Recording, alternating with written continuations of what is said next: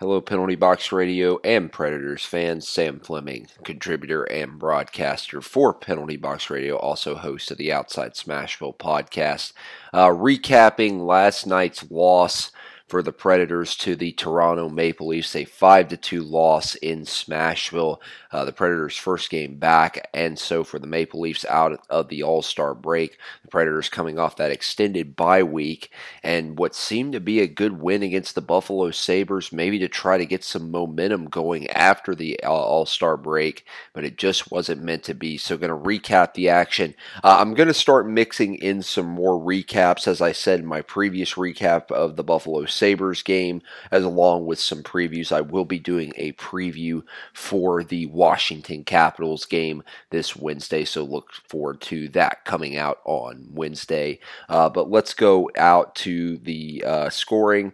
It was started off by the man who's been red hot and scored in four straight now, William Nylander, getting his twenty-third of the season, assisted by Rasmus Sandin. Remember that name.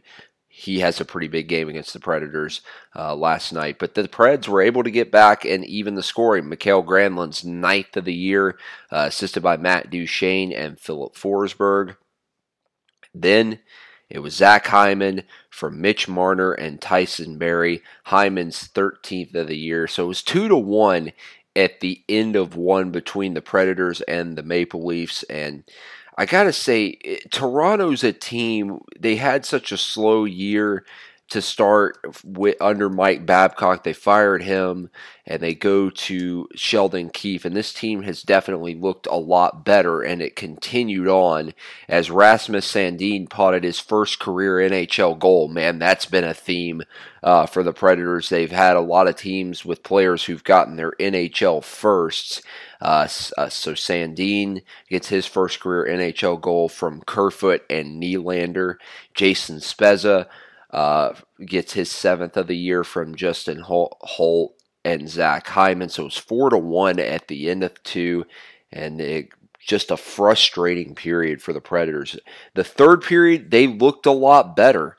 Uh, they were controlling a lot of the possession and dominating in the zone there, had plenty of good opportunities. Freddie Anderson just was spectacular between the pipes for the Maple Leafs tonight, but Victor Arvidsson got his twelfth of the year from Matthias Ekholm and Nick Bonino, and after pulling Pekka Rinne late there in that third period, plenty of chances for the Predators on the six on five, but nothing would go past Anderson, and Austin Matthews, his thirty-fifth of the season, sealed the five to two victory to give the Leafs their twenty-sixth win of the season, and the Predators just continue, continuing to struggle. Uh, the three stars of the game, Rasmus Sandin with the third star, a goal and an assist. Freddie Anderson, the second star, with thirty-four saves on thirty-six shots. And then Zach Hyman with a goal and an assist uh, was the first star of the game. So, obviously, a very frustrating time. There was a, tre- uh, a tweet from Adam, Adam Vinian that it did take a while to get into the Predators' locker room postgame, and John Hines mentioned that he does not like to address players until the following day postgame of a loss, but this this has been a frustrating time to be a Predators fan.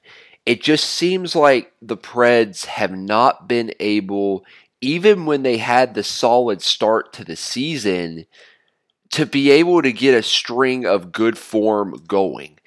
Um, and it, it's been tough to watch because this team had so many high expectations coming into this year, and they just haven't really been able to, to get to that bar that was set for them earlier on to start.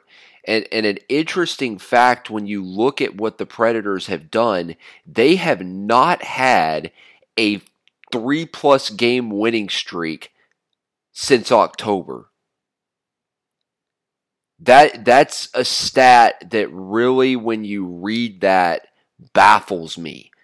And that streak came against the uh, San Jose Sharks. The wa- excuse me, reading games ahead. The Anaheim Ducks, a six to one win on the twenty-second of October.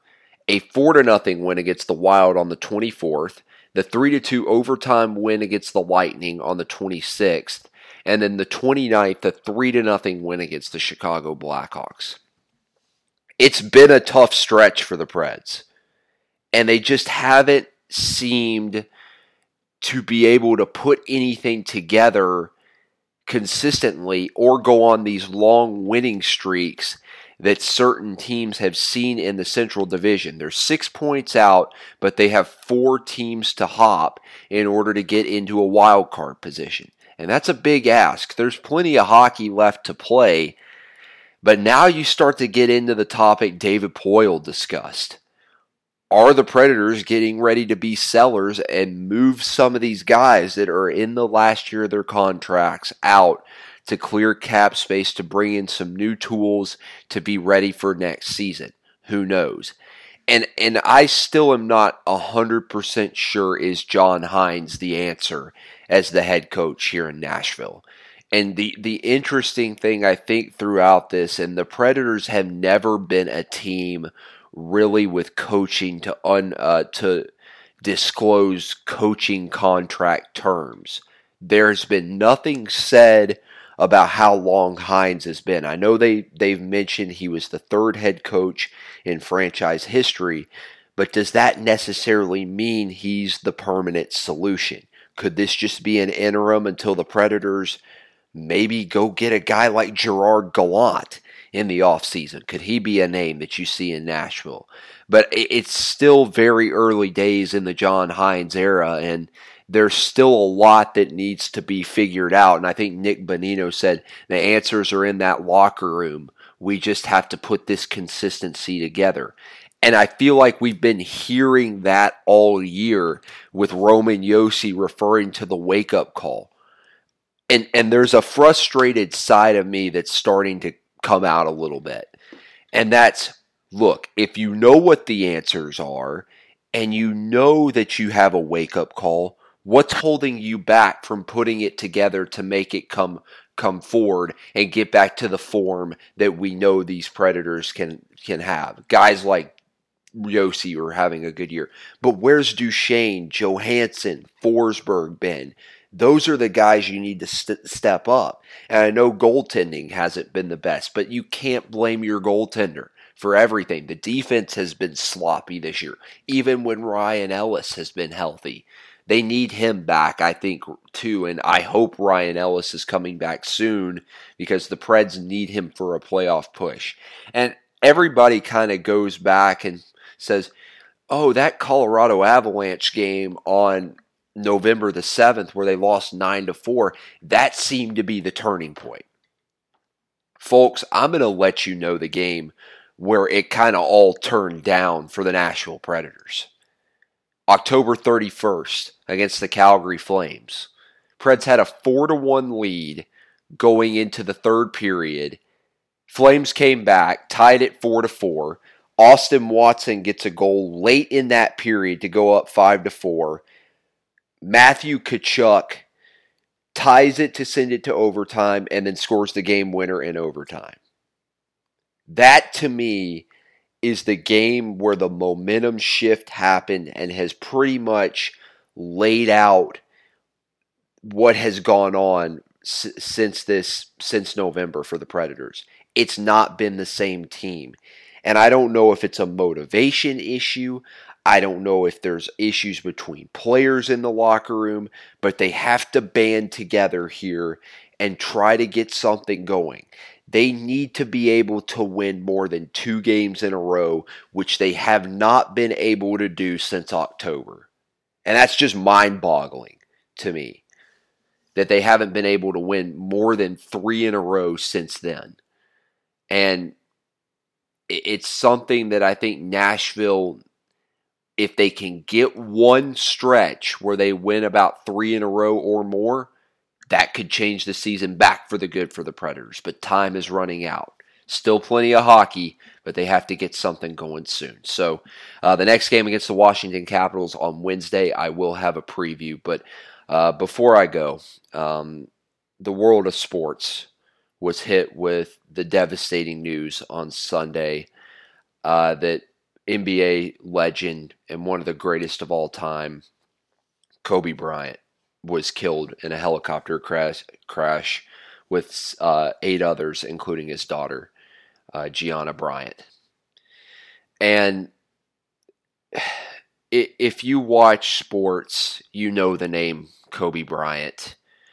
And no matter what sport you played or watched, whether it was hockey, whether it was basketball, whether it was baseball, football, you name it, golf, Kobe Bryant was one of those guys that you had to respect what he did for the game of basketball and what he did for the world of sports, both on the court and off the court, granting the wishes of, of many kids to meet him, wowing us with his basketball skills. I'll never. I'll, I faintly remember as an eight-year-old kid when he dropped eighty-one points against the Toronto Raptors in two thousand six. Um, watching his final N B A game against the Utah Jazz, which they actually replayed last night, um, where he had sixty points and led led. the Lakers to come back and win that basketball game, and all of the social media posts that you see of him and his daughter breaking down a basketball game, the photo of them both chewing their jerseys in the same spot. It, it's, it's sad and it's hard to comprehend because I, I wasn't the hugest N B A fan, but Kobe Bryant was a guy whenever a Lakers game was on, You left you left the T V on the Lakers games because you wanted to watch number twenty-four or number eight play the game of basketball. And to the other seven families that were affected, we're thinking of them as well.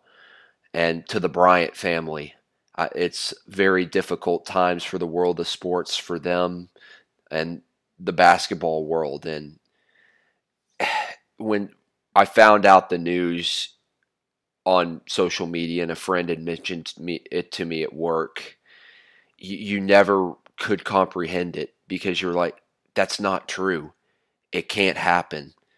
Not Kobe Bryant. This, this has to be fake news.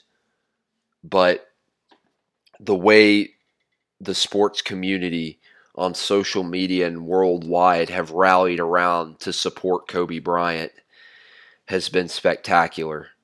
And you just see how much he meant to people. And the Predators did a really nice tribute to him in Nashville. And, you know, driving from downtown, you see on the billboards, all the electronic billboards, a picture of him and legend written in um, the Lakers font. Kobe Bryant meant a, load, a, a, a lot to the world of sports. And to Kobe, thank you for everything you did both on and off the court and to the and to the sporting world, whether it be through basketball or Make-A-Wish, granting the wishes of over two hundred kids to meet him. And just being able to see and witness one of the greatest players to ever play the game of basketball and one of the greatest athletes in the world of sports. We'll always remember the Mamba and forever number eight and number twenty-four. Thank you, Kobe, and thank you, Mamba, for everything you did.